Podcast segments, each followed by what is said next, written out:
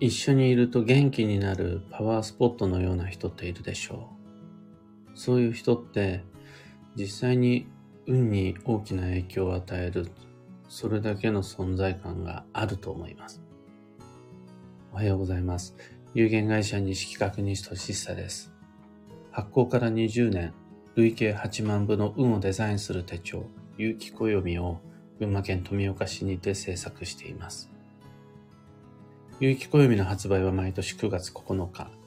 現在はお得な先行予約限定セットのご注文を受付中です。で、このラジオ、聞く暦では毎朝10分の暦レッスンをお届けしています。今朝は何人のパワースポがいるか、何人のパワースポに慣れてるかというテーマでお話を。パワースポットのような人って皆さんの周囲にもきっといるでしょう。会うと元気をもらえるとか、勇気をもらえるとか、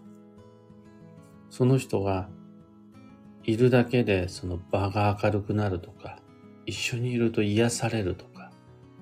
その人と会うと本来の自分らしさを取り戻すことができるであるとか、現自分の現状に気づくことができるとか、そういう大切な存在のことです。元気になれるということだけがパワースポという意味じゃなくて、この人と一緒にいるとアイデアをもらえるとか、この人と一緒にいることで考えがまとまるとか、そういう人。そういう相手はその存在自体が何かしらのエネルギーの源泉であると考えられます。まあ、いわゆるパワースポットです。大自然と比べれば小さな影響力かもしれませんが、間違いなくその存在そのものが自分にとって何かしらの運に影響を与えるものであると考えることができます。僕たちはその立場や状況によってどんなエネルギーを求めているかがそれぞれ個々に違うので、何がパワースポットになるかは人それぞれです。すべての人にとって共通のパワースポットっていないと思います。ただ、そういう存在が自分にとって何人いるのか。このパワースポットの数を数えるという行為は、実は重要な運の指針になると思います。パワースポットというぐらいだから、私は海から元気をもらえるとか、私はあの神社が好きだとか、私にとってはこのカフェがパワースポット。そうやってあの自分にとっての場所の原動力って、まあ、少なからず多くの人が持ってるものでしょう。そこに人という動くパワースポットも加えてみたときに、果たして何人のいくつのパワースポを持ってるのかはめちゃくちゃ重要な運の指針になると思います。で残念ながらやっぱり少ないのってちょっと惜しいなっていう感じです。僕たちはの自らエネルギーを作り出すことができないっていうあのご飯を食べたり知識を学んだり誰かに元気をもらったりしながらじゃないと運を動かすことができない仕組みなのでそうすると原動力の数が他の人よりも少ないというのは残念ながら競争力が低くなってしまうと考えられます。一方で山からも海からも人からもエネルギーをもらえる。また、エネルギーをくれるような自然環境やお店や人が自分の周りにはいっぱいあるという、そういう人は、もう、やっぱり全然違うエネルギッシュだと考えられます。で、そうなってくると、自分には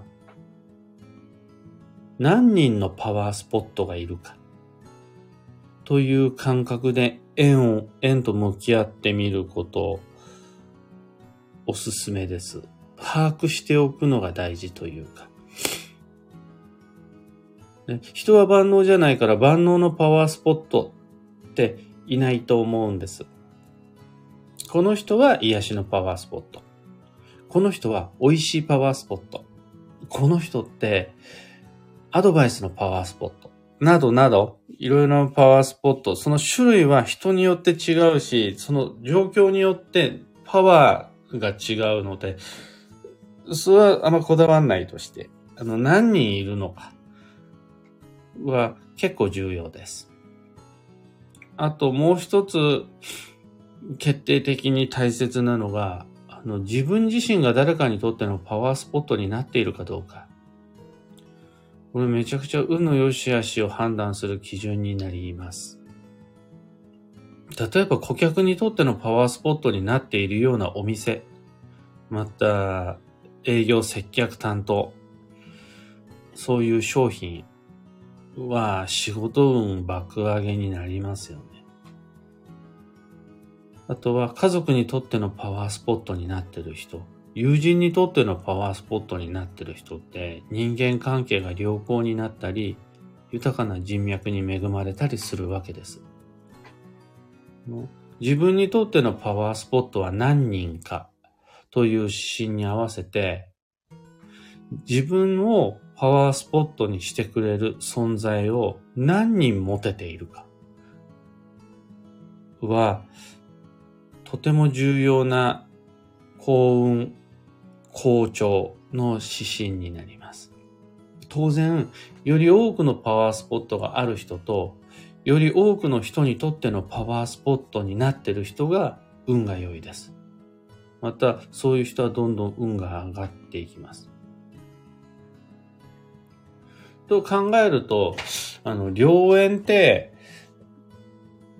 その、モテるかモテないかとか、あとは儲かってるか儲かってないかとか、うーんと、なんて言うんでしょう。一般で華やかかどうかとか、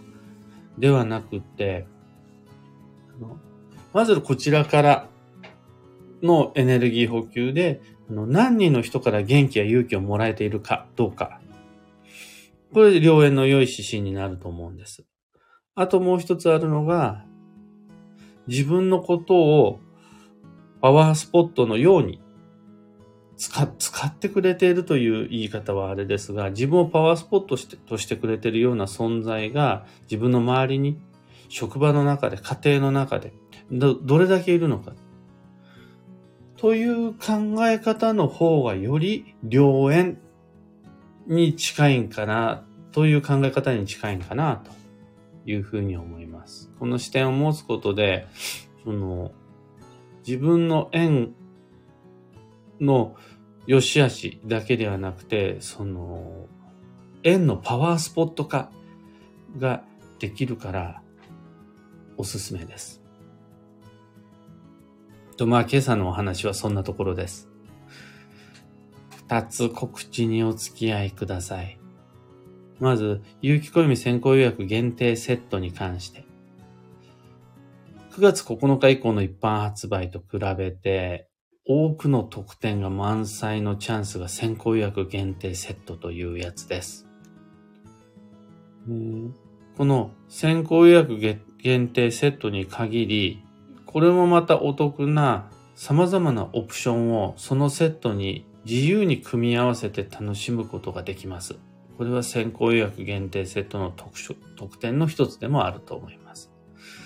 ただ、ちょっと買い方が面倒で、オプション商品は必ずセットと同時注文である必要がある。また、オプション購入、オプション商品だけの購入は不可である。など、いろいろあるので、ルールというか、発想を間違えないための様々なご協力いただきたいことがあるので、先行予約の買い方わかんないよという方いらっしゃったら気兼ねなくご相談、ご質問、お問い合わせください。次に二つ目のお知らせが各地での暦のお話会に関してもう最初の6月22日の仙台駅でのお話し会は1ヶ月を切っていて、あのいつでもあの仙台こちらから行くので、あと、あのお茶代だけ、あのお、お金取らない、お金とお話し会でお金取らないっていうのはあれなんですが、講座、お勉強会と違って、みんなで暦開いてお茶芝講座という会なのでお、お茶代だけの会だからキャンセル料とかもないし、とにかくお近くの方は仙台で6月22日に会いましょうっていう、そういうのがお話し会です。その次には7月の3日に宇都宮駅に行くんで、宇都宮駅近くのタリーズであり、会いましょうっていう感じ。の7月11日には船橋、9月の20が大阪、10月17日が松本、10月31が大宮、11月5日は青山、11月9日は門前仲町と各地にその有機暦を持って遊びに行くんで、ぜひともお話し会お申し込みください。先行予約もお話し会もそれぞれの詳細は放送内容欄にてご確認ください。さて、今日という一日は2023年5月の28日、日曜日。超女装の5月で、かつ2022年昨年度の節目区切りとなるような1ヶ月です。それ、残り9日間となりました。好むと好まざるとにかかわらず、会う人や起こる出来事のその一つ一つは、全部超女装のきっかけだと思って、また超女装のきっかけに変えて、本番さながらの日々を過ごしてまいりましょう。幸運のレシピはメンマ。発酵をかける保存食品という組み合わせが基地です。長期保存できなかったとしても、こういう風にすれば、あと1週間持ちますよ、みたいな、そういう発酵そういうやつで、なおかつ発酵が基地。例えば、魚の干物は微発酵です。あと、えっ、ー、と、イカの塩辛も微発酵です。そうすることで保存が効くっていうものはメンマに限らず、どれも今日の幸運レシピです。今日のキーワードは修正、正しい状態に導く。その心は、ちょっとしたズレに気づいたとき、その場でなるべく早く対処してしまうことができると、小さなズレのうちはトラブルにならないので、いろいろと厄除けになります。一方で、あれ、なんかちょっと変だなってズレに気づいたところから問題を放置して時間が経ってしまえばしまうほど、そのズレズレが大きくなっていった悪影響につながります。そのズレの大きさに関係なく、気づいた時点でのズレが最も小さいので、気づいた時点で対処してしまえば、それが最も悪影響が少ないです。どんなに小さなズレであったとしても、気づいた時点で対処しないと、そこからはもうそのズレが大きくなっていく一方なので、早め早めのズレへのお手当てができると安心です。以上、迷った時の目安としてご参考までに。ところで、スタンド FM から配信しているこのラジオは、Spotify、Amazon Music、YouTube、Audible、Google Podcasts などでもご聴取いただけます。普段使いのアプリの方で検索し、フォロー、チャンネル登録していただけると嬉しいです。検索のキーワードは、聞く暦または西俊久で探していただけると見つかると思います。どちらも実験済みです。それでは今日もできることをできるだけ、西企画西俊久でした。いってらっしゃい。漢方花子さん、おはようございます。小川智美さん、おはようございます。浅名寺祭さん、おはようございます。秀美さん、おはようございます。みんなの住む街、まあまあ良いお天気。雲混じりでも、まあまあ良いお天気ですね。群馬県富岡市は、がっつり曇りです。昨日だけが、昨日という土曜日だけがスコンと晴れていて、その前と今日、あと、なん天気予報ではこっから先はずっと曇りが続いていって、週末の方は雨になるのかな。天気予報通りの曇りな群馬県富岡市です。クーさん、クレナさん、タカさん、エヌシャンティさん、おはようございます。マイクさん、オペラさん、ビートさん、ユウさん、石川さゆりさん、キーボードさん、おはようございます。小川智美さん、おしゃべりしてたら元気出たと言われることは多々あるので、元気が欲しい人のパワースポに慣れているかもしれません。私のパワースポも数人だけどいるいるなぁと、この放送で教えられました。気づけてよかったです。とのこと、ありがとうございます。その、元気っていうのは最もわかりやすいパワースポットの目安ですよね。元気になってくれる相手がいる。あとは自分が元気になれるような、そういう相手がいるってとても運が良いことだと思います。ただ、元気だけがパワースポットの指針ではないので、もうカッカしてた自分が落ち着くことができた。そういうパワースポットもあると思うし、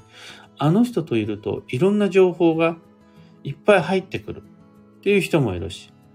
あの人は私にとってグルメをいっぱい教えてくれるという人もいるし、いろんなパワースポットの形があるので、自分は誰にとってどんなエネルギーを与えることができているのか。また、自分はどれだけの種類のいくつのエネルギー源を持てているのか。この考え方が最も、その人を見る目とか、えー、良縁の判断、あと人脈の質の判断に近いというか一番いい基準だなって最近思います。やっぱお金の動きだけだと判断できないことがあったり、あと自分の価値観だとブレてしまうことがあったりして、何をもって自分の人脈は豊かとするのか。どれだけ自分の持っている今の縁は運に良い影響を与えているのかって、やっぱ判断がずっと難しかったんですが、人をパワースポと仮定したときに、どれ、何人パワースポがいるのか、どんなパワースポになってくれてるのか、という目で、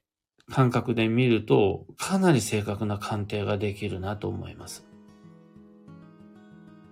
バンドさん、おはようございます。ありがとうございます。というわけで、今日もマイペースに運をデザインして参りましょう。僕も、の麦の花粉で、喉が痒く鼻も詰まり気味ではありますが、超女装の日々、張り切って行ってまいります。